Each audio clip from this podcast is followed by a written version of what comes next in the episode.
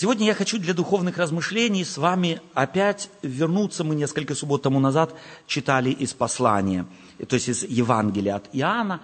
И опять я хочу, чтобы мы нашли Евангелие от Иоанна в наших Библиях и в ней 20 главу.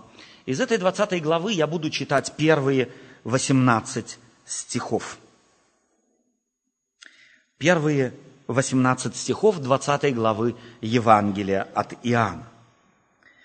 В первый же день недели Мария Магдалина приходит к гробу рано, когда было еще темно, и видит, что камень отвален от гроба.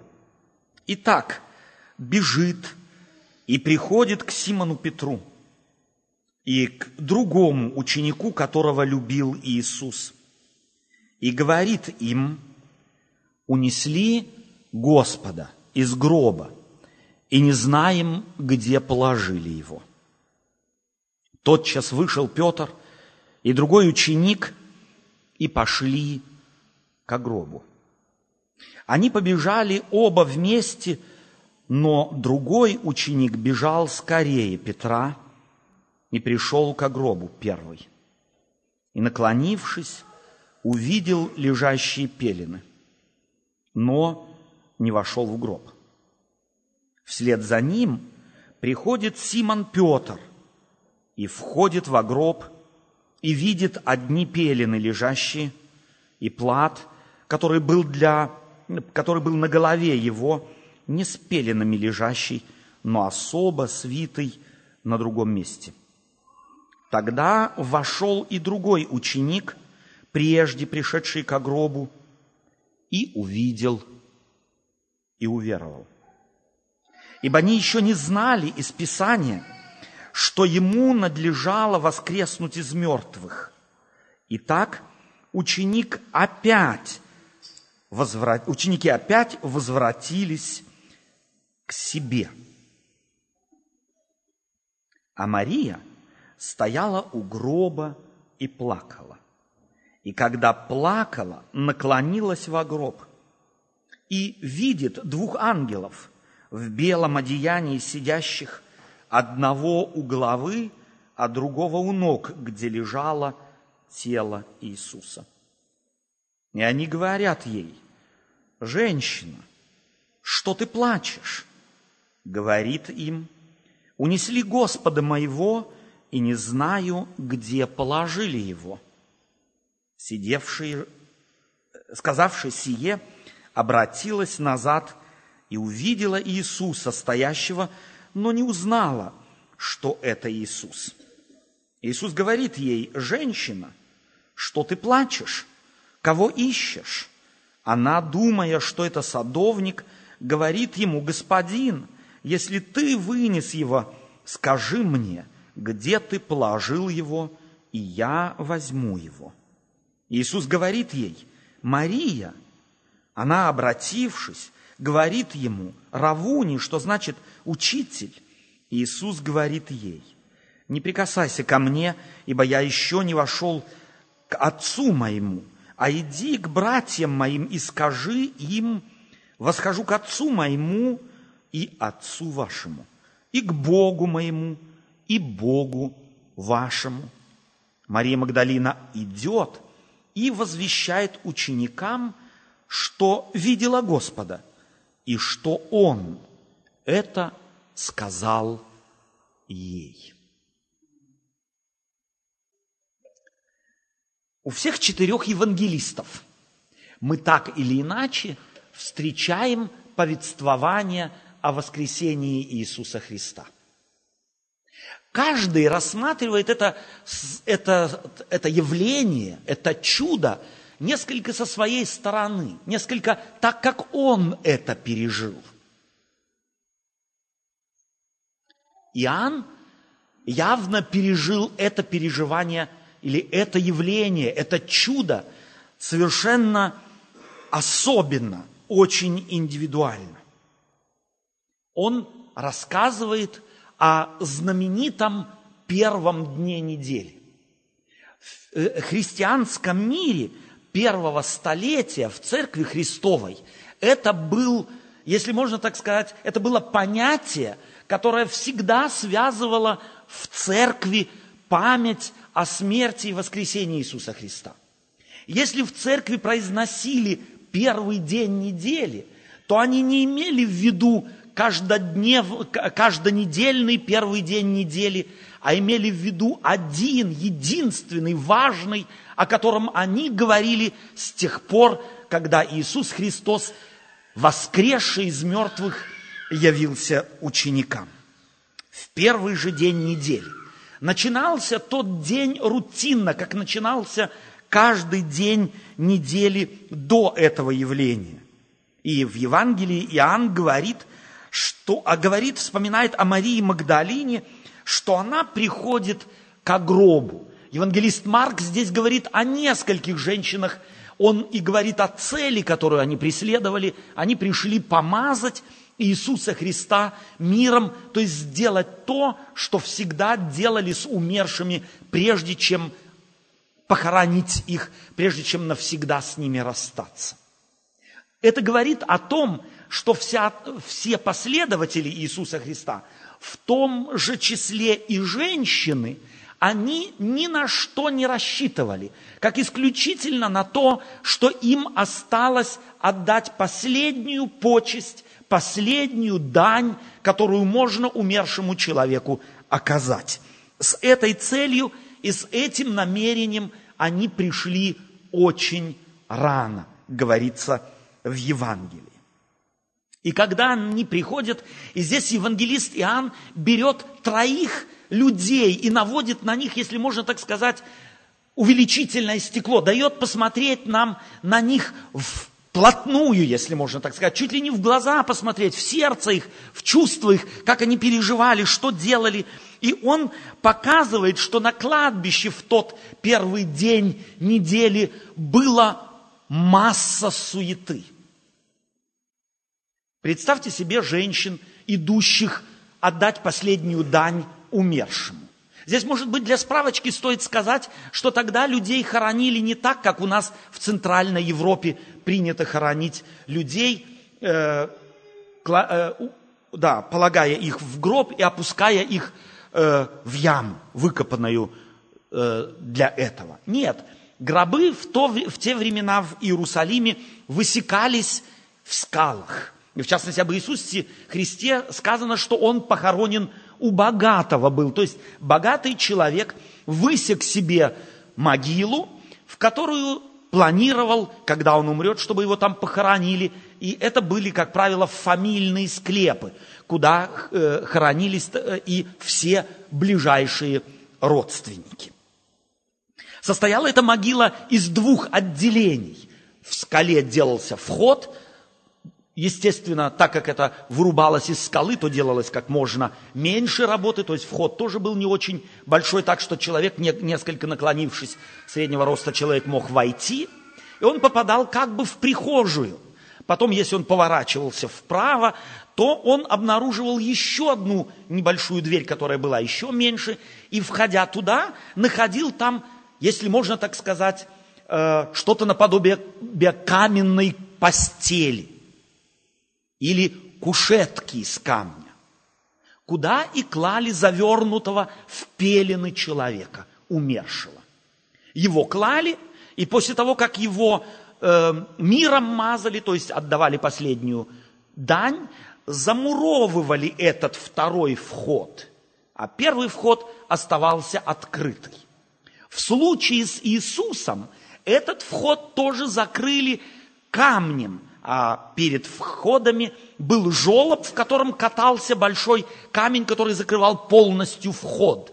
И он был запечатан печатью власть имущих в Иерусалиме, потому что сказали враги Иисуса Христа, вспомнив слова Его, что этот лжец говорил, что он может тело свое или храм, так сказать, разрушить и в три дня восстановить, а себе говорил, что он воскреснет. Они это, эти слова Иисуса Христа использовали для того, чтобы, так сказать, э, не дать кому-то из учеников украсть имя Иисуса, э, то есть э, тело Иисуса Христа, и таким образом говорить, что Он воскрес. Так вот, никакая печать и никакие власти удержать Иисуса Христа в могиле не могли. К этой могиле пришли женщины и видят, камень отвален, то есть откатан в сторону, вход в могилу свободен, и не нашли они тело умершего там, ради которого и пришли. Что делает Мария? Она бежит к главному из апостолов, старшему из них, который имел больший авторитет. Что делать? Что делать? Иисуса унесли, так заключила она, э, увидев отсутствующее тело, и говорит это Петру. Петр тут же, по повествованию Евангелия, бежит к этому гробу, чтобы посмотреть собственными очами, что произошло. Он бежит вместе с младшим учеником, предположительно, это был автор Евангелия от Иоанна, то есть евангелист или апостол Иоанн.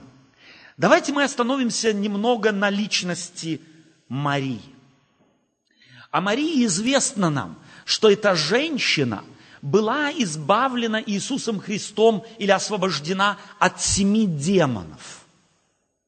Сама цифра семь говорит о том, что она невероятно тяжело страдала.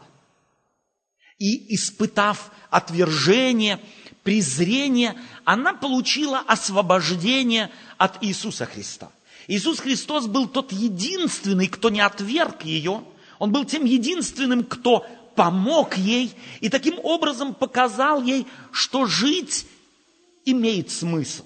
Он вернул ей смысл жизни, он вернул ей радость жизни, он вернул ей, если можно так сказать, саму жизнь, освободив ее от семи демонов. Если мы читаем повествование, допустим, христианского автора Елены Вайт, то мы обнаруживаем, что она говорит, э, вспоминая хорошую христианскую традицию, в которой объясняются эти семь бесов как семижды э, или семиразовое падение в один и тот же грех. Она предполагает, что Мария Магдалина – была той Марией, которую Иисус Христос, которую Иисус Христос спас от побиения камнями, когда ее уличили в прелюбодеянии. И если вы помните эту историю, то Иисус Христос освободил ее, спас, потому что приведшие люди э, э, ее к Нему говорит, что нам делать. В законе Моисеевом говорится, что должно побивать подобных камнями. Иисус Христос спасает ее от верной смерти – и говорит ей, иди и впредь не греши. Спасение это тогда было двояким. С одной стороны, он спас ее от верной смерти, побиения камнями, а второе, он вернул ее в общество. Он спас ее, если можно так сказать, словами «иди и впредь не греши». Из многих других историй, связанных с Иисусом Христом, где он подобную фразу употребляет, мы знаем, что это было всегда связано и с силой, которую Иисус Христос давал человеку не грешить. Это не было просто благочестивая фраза «иди впредь не греши». Но с этой фразой Иисус Христос наделял грешника и силой сопротивляться соблазну греха. Елена Вайт говорит – что эта женщина еще семь раз падала в один и тот же грех.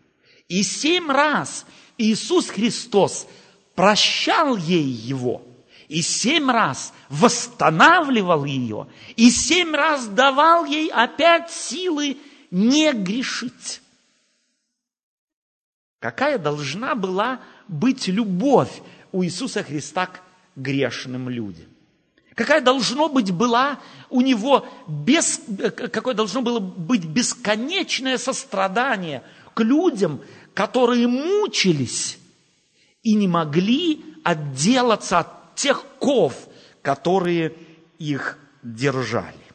Понятно, что Мария Магдалина, когда Иисус Христос умер, была в совершенной растерянности. Я могу себе представить эту женщину, что для нее мир был больше не мил. Тот, кто понимал ее как никто другой, тот, кто помогал ей, как никто другой, тот, кто сочувствовал ей, тот, кто поддерживал ее, того больше не стало. Ее гнали к этой могиле не только чувство долга, как мы идем, друзья, знакомые, если у кого-то кто-то умер, то мы считаем это долгом пойти, посочувствовать, побыть вместе. И Марию Магдалину не только это побуждало пойти к могиле Иисуса Христа.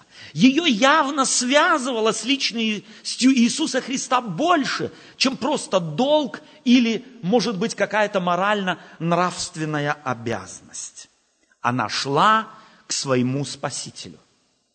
И когда увидела, что его там нет, она абсолютно растерялась. Она начинает искать помощи у самых близких людей.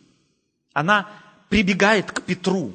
И здесь в Евангелии говорится о ее растерянности. Лука, э, э, евангелист Иоанн как бы наводит увеличительное стекло на нее и говорит, посмотрите, как эта женщина переживает. Она потеряла все из виду, и рядом стоящего Иисуса она узнать не может. Иисус Христос смотрит на нее, Иисус Христос говорит ей, женщина, что ты плачешь?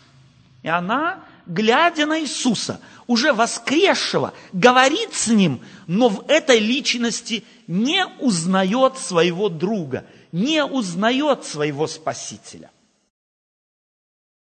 Так может быть с нами. Так может быть и с нами, когда мы попадаем в трудные обстоятельства жизни. Когда мы с чем-то боремся, и год, и два, и три, а победить не можем. И я думаю, что у каждого христианина есть подобный опыт. Есть опыт того, что меня мучает невероятно какой-то грех, какая-то слабость, какая-то немощь. И больше всего нас всегда мучают, естественно, как христиан, как людей, озабоченных духовным ростом, наши духовные немощи и слабости. И как мы оказываемся бессильными против них. Не приходилось ли вам давать кому-то совет терпения? Кто-то жалуется вам и говорит, вот не могу, достал меня мой муж, или достали меня мои дети, или родственники, или знакомые. А мы говорим, ну потерпи, Господь тебе пусть даст силы. Мы, я буду молиться за тебя.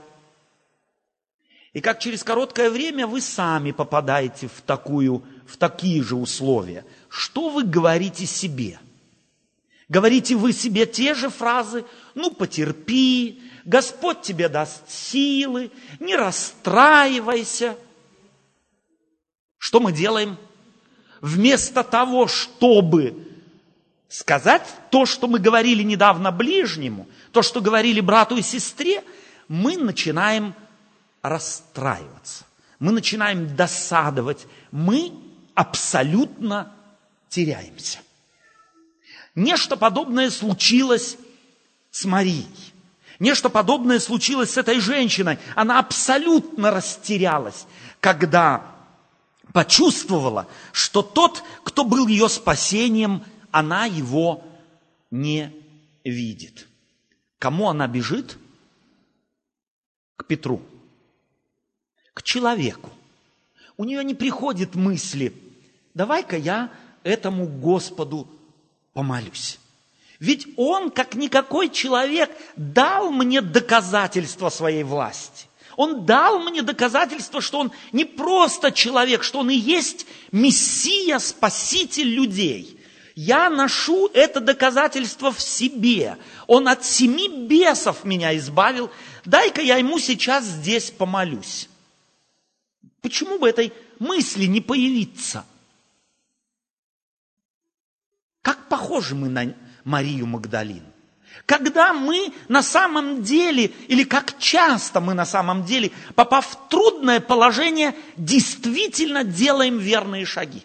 Действительно обращаемся к Богу, как источнику решения всех проблем. Кому мы обращаемся в первую очередь? К людям – мы обращаемся к авторитетам вокруг нас находящимся. И интересно, что евангелист Иоанн вовсе не осуждает этот ее поступок. Он никак его не оценивает, он просто его фиксирует. А мы, глядя издалека, с расстояния двух, тысячи, двух тысячелетий, замечаем, сдалека видней, замечаем, что можно же было все по-другому сделать. Можно же было умней поступить. Можно же было поступить разумней. И здесь происходит с каждым из нас то, что, происход...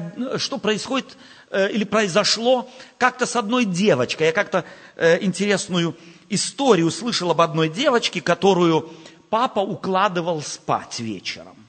Укладывает девочку спать, она все никак не засыпает, а папе нужно было что-то сделать. Он говорит, слушай, ты засыпай, а я сейчас пойду к маме, мне немного нужно, так сказать, э, с ней пообщаться, что-то сделать по дому. А она говорит, ну а что ты ж меня оставляешь одного? Он говорит, давай я помолюсь с тобой о тебе, Иисус будет с тобой. Помолился с девочкой и говорит, теперь с тобой Иисус, а я пошел. А девочка говорит, я не хочу, чтобы Иисус со мной был. Пусть Иисус идет к маме, а ты оставайся со мной. Может быть, именно так мы поступаем. Пусть Иисус остается там, где Он есть.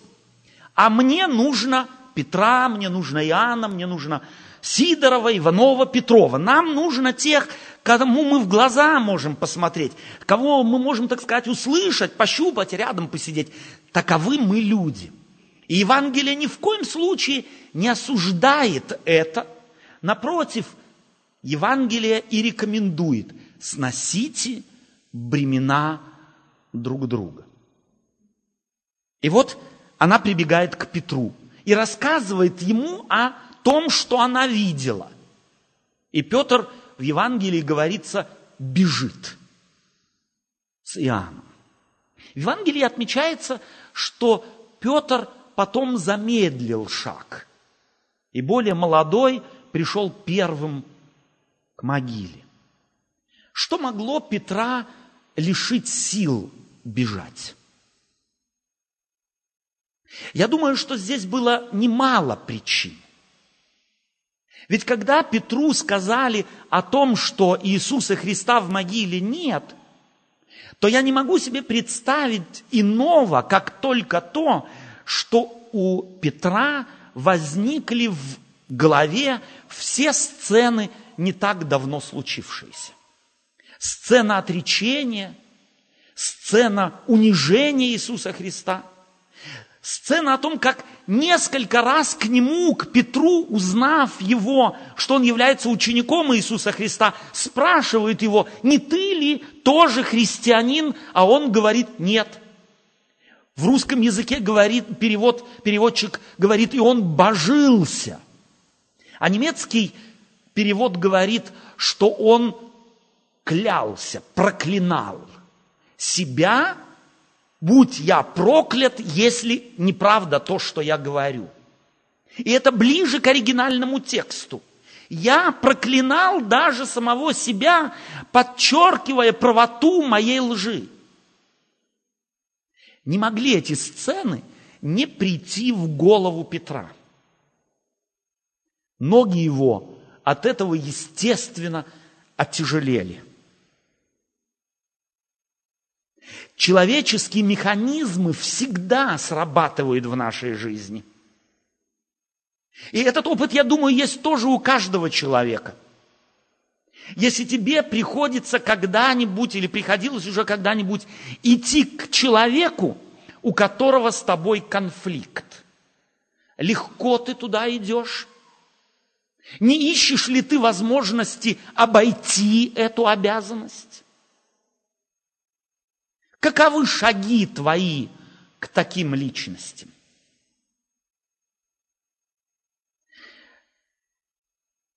Важно, дорогие друзья, нам заметить, что то, что я о себе думаю, то, как я себя воспринимаю, делает меня либо победителем, либо побежденным.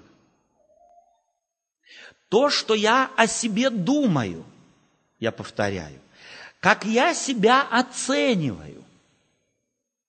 Принимаю ли я прощение мне данное или нет, делает меня либо побежденным, либо победителем.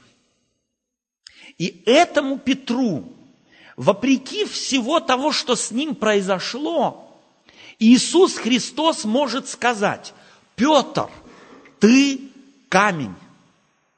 Как думал о себе Петр? Как вы думаете, когда он видел перед глазами своими сцены отречения? Какие слова он говорил себе? Какие слова говоришь ты себе, когда ты принял решение быть человеком выдержанным, быть человеком терпеливым, быть человеком находчивым, руководствоваться только мудростью, а потом у тебя сорвалось все. Какие слова ты в тайне говоришь самому себе? Не самые лестные, правда? Ты начи... совершенно верно, ты чуть ли начинаешь уже и ненавидеть себя, говоря себе, ну сколько можно? У Петра все было именно так. Петр не мог лететь на крыльях радости к могиле. Он не мог лететь как освобожденный, как свободный, как победоносец. Но этому отрекшемуся, этому грешнику, трусливому человеку Иисус Христос говорит, Петр, ты камень.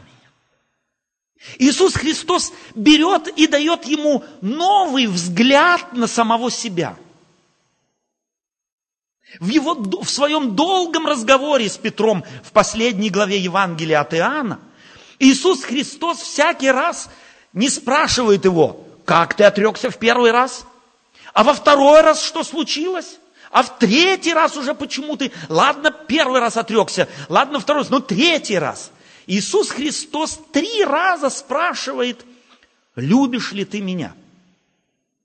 Загляни в свое сердце. Есть там еще любовь.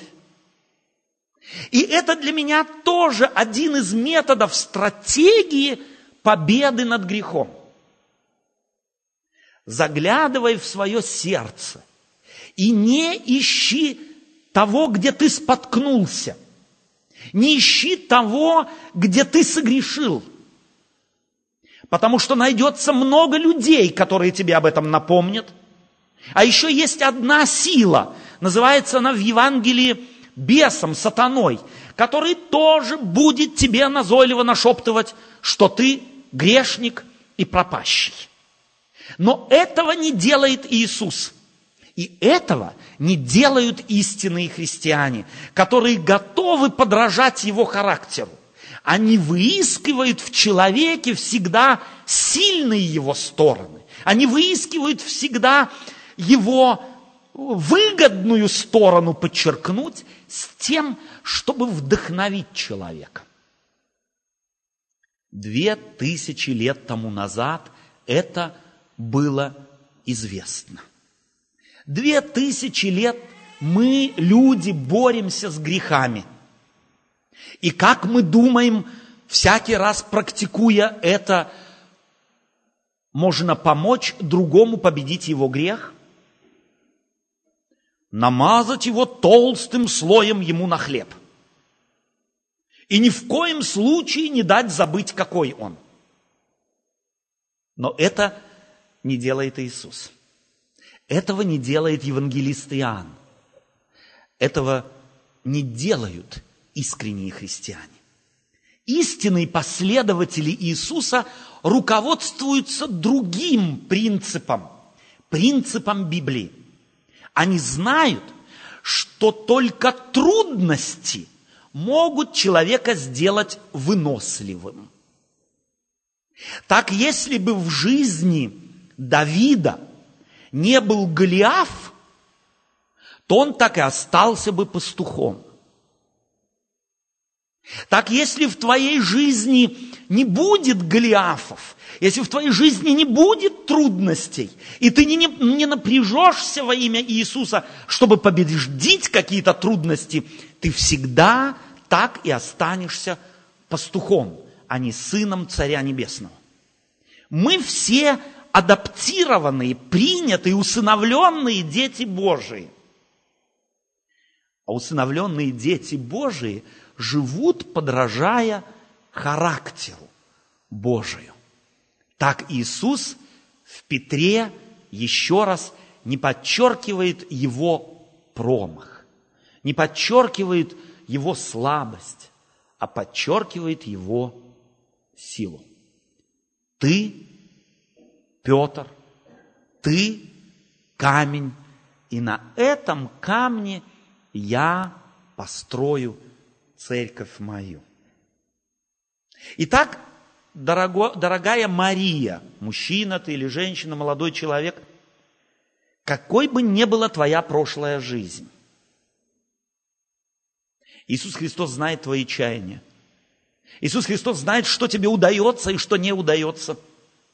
И Он, если все люди оставят тебя и бросят тебя на произвол судьбы, будет тем единственным, кто будет звать тебя по имени. Так мы у древнего пророка читаем, «Я назвал тебя по имени ты мой». Так Иисус зовет ее по имени. Мария, женщина, почему ты плачешь? Если вам в жизни бывает трудно, попробуйте услышать этот голос Иисуса, который звучит каждому человеку, когда он растерян, когда у него нет силы, когда у него больше нет желания идти. Мария, почему ты плачешь? Ты Иисуса потеряла. Но Бога ведь потерять невозможно. В жизни можно потерять все. Можно потерять надежду, можно потерять ориентиры, можно потерять силы. Но Бога потерять невозможно, потому что в лице Духа Святого Иисус Христос послал его к людям, и об Духе Святом говорит Он, Он не только будет с вами, но и в вас будет. Точно так, как ты не можешь потерять твоего сердца, так невозможно потерять Иисуса. Услышь Его голос, который говорит тебе в трудную минуту, Мария, почему ты растерялась? Почему плачешь? Я рядом. Ты, Петр, жена, женщина ты или мужчина, молодой человек, независимо от того, когда ты от чего-то отрекся, от принципов, которые проповедовал, может быть, вчера другому, принципы, которые отстаивал, может быть, в теории, а в практике отстоять их не удалось, не сосредотачивайся на твоих ошибках. Услышь голос Иисуса, который говорит, Петр, ты камень, ты камень. И я на тебе могу что-то построить. Если ты отдашься в мои руки, я обязательно из тебя сделаю что-то толковое. Камень, которое ничто не сможет разрушить. Может быть, его еще долго придется шлифовать, этот камень, чтобы он приятно его было в руки взять, чтобы он приятно смотрелся – но если даже этого еще не наступило, если, глядя в тебя, еще не отражается лик Спасителя, то это вовсе не страшно. Не смотри на твои промашки. Ты камень. И на тебе, говорит Иисус, я могу построить. Давайте посмотрим на следующего, третьего в этой истории человека – Иоанна. О нем говорится, что он был младшим. И что он имел огромное преимущество в Евангелии от Марка, в 16 главе 7 стихе мы можем прочитать о нем, что о нем говорится, что он был любимым и учеником, э, если я не ошибаюсь, и возлежал на груди Иисуса. Он молчал. Как младший среди апостолов – Ему по традиции того времени не дано было слова. Но эта личность впитала в себя главные принципы, проповедовавшиеся Иисусом. Он присматривался к Иисусу, и замечал в нем то, чего не, видели, не видел никто. Этот евангелист, о нем говорится, что он первый прибежал к гробу, но не вошел в него. Он уступил место старшему, он уступил место главному. И когда, скорее всего, видел его растерянность, то вошел тоже. Старший не увидел того, чего увидел младший.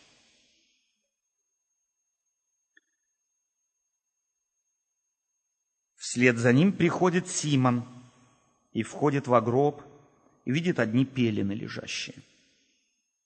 И плат, который был на голове его, не с пеленами лежащие, но особо свитой на другом месте. Это видит Петр. Но выводов никаких. И потом Иоанн говорит, тогда вошел и другой ученик, прежде пришедший к гробу, увидел то же самое и уверовал. Два человека смотрят на одну и ту же вещь. На одни и те же вещественные доказательства. Одному что-то открывается, а другому нет. Знаете вы теперь, почему нам церковь нужна? Знаете, почему Иисус Христос сказал, я построю церковь мою? Потому что мы нужны друг другу. Мы не можем по отдельности понять Бога так, как Его понимать нужно. Потому что, во-первых, у каждого из нас свой взгляд. И, во-вторых, не каждый из нас способен на веру, меняющую веру другого. Мы нужны друг другу. И вместе с тем Иоанн не стесняется сказать о себе, что он только когда увидел, уверовал. Иисус же несколько позже скажет, блажен ты, тот, кто не видит и верит. Дорогие друзья, дорогие сестры, дорогие братья, я хотел бы, чтобы библейская истина о воскресшем Спасителе вошла бы в наше сердце. И чтобы мы в нашей жизни, что бы с нами ни произошло, мы бы никогда не выпускали его из вида. Чтобы мы всегда помнили – Господь выше наших промахов, выше наших ошибок, выше наших грехов, выше наших слабостей. И его любовь настолько велика, что невозможно его, ее убить, ее невозможно аннулировать, ее невозможно превратить в ничто. Его отношение к людям всегда, во все века, и в наш век тоже, было, есть и будет продиктовано единственным, величайшим чувством, которое называется любовью. Пусть это вдохновляет тебя на ответную любовь к Богу и ближнему. Аминь.